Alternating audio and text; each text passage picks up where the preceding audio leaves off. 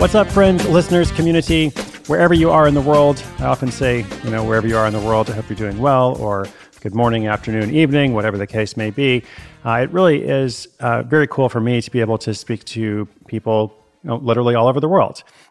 So much of my life and work has been shaped through different international experiences from living abroad, through lots of travel, through interactions with folks. Um, uh, so wherever you are, I hope you know you are appreciated, and thank you as well for everybody who has contributed and made Side Hustle School and everything else I do so much better than it would have been otherwise.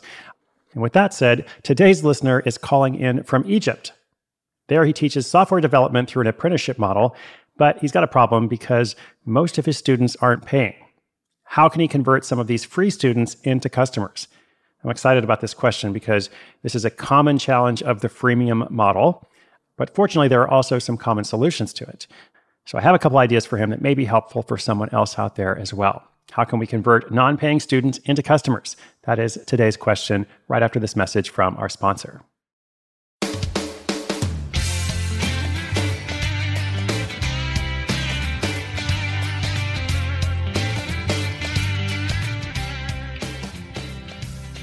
Hi, this is Ron from Egypt, and I've been listening to the show since last year. I'm thinking about starting a side hustle where I teach software development through an apprenticeship model rather than traditional classes or online courses, following the tradition of the great masters of the Italian Renaissance. I did this informally, without fees, and students lose their momentum after a few months. It takes about a year of serious study to transition from a fresh graduate to a professional. I feel bad when someone drops. My efforts are wasted. I think if students pay the fee, they would be more committed and it would reward my efforts. My questions are Is this a good idea? How do I charge? How do I convert my non paying current students to paying apprentices? Thank you. Ron, thank you so much for listening from Egypt. That's very cool. And uh, I love what you're doing. So you're on the right track. I think what needs to happen here, though, is you're going to need to do some segmentation. Okay, so so Ron is right. You know, a lot of the non-paying students, you know, they're never going to pay. Like some of them will drop out. They won't they won't follow through with the course. Okay, and many of them will not convert to paying customers. So that is correct. Um, but some will, and so that's the group to focus on. Now, how do you figure out who is in which group? Well, I would say don't offer several months of free training.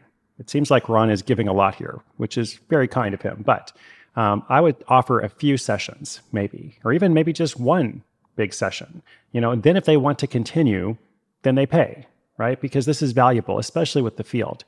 So software development, I mean, that's a skill that can pay dividends for them, at least for the ones who see it through and the ones who are diligent and study. So I think that's how you separate people. The model of offering a free class or two as an introduction is timeless. It's like the Italian Renaissance that Ron talks about. And in a place like Egypt, I bet you'd get a lot of takers. So you make sure those introductory sessions, whether it's one or multiple, you make sure that they are truly helpful, uh, yet also you highlight how much more there is to learn, um, which is why they should consider investing in a longer training. Now, as I said, a lot of them won't do it, but I think some will. And that's the key point. So from there, you have a few options of how people can pay to continue. And ideally, what you want them to do is commit to a full term or apprenticeship. So I think that's a good model. But if not, maybe there's a second option to where they can pay for occasional lessons or workshops. But whatever you do, I think it starts with segmenting the audience uh, by doing less free training, not eliminating it altogether, but doing less of that free work, um, and then trying to introduce the paid process sooner rather than you know months or even potentially years down the road. So those are my thoughts. Ron, thank you again. Let us know what happens. I would love to hear. Uh, and listeners, if you have a question or an update from wherever you are in the world, uh, feel free to share at sidehustleschool.com slash questions. I hope you all have a wonderful day, whether that's a morning, afternoon, or an evening, or the middle of the night, who knows. And I hope you will come back tomorrow at whatever time that is. My name is Chris Guillebeau. This is Side Hustle School.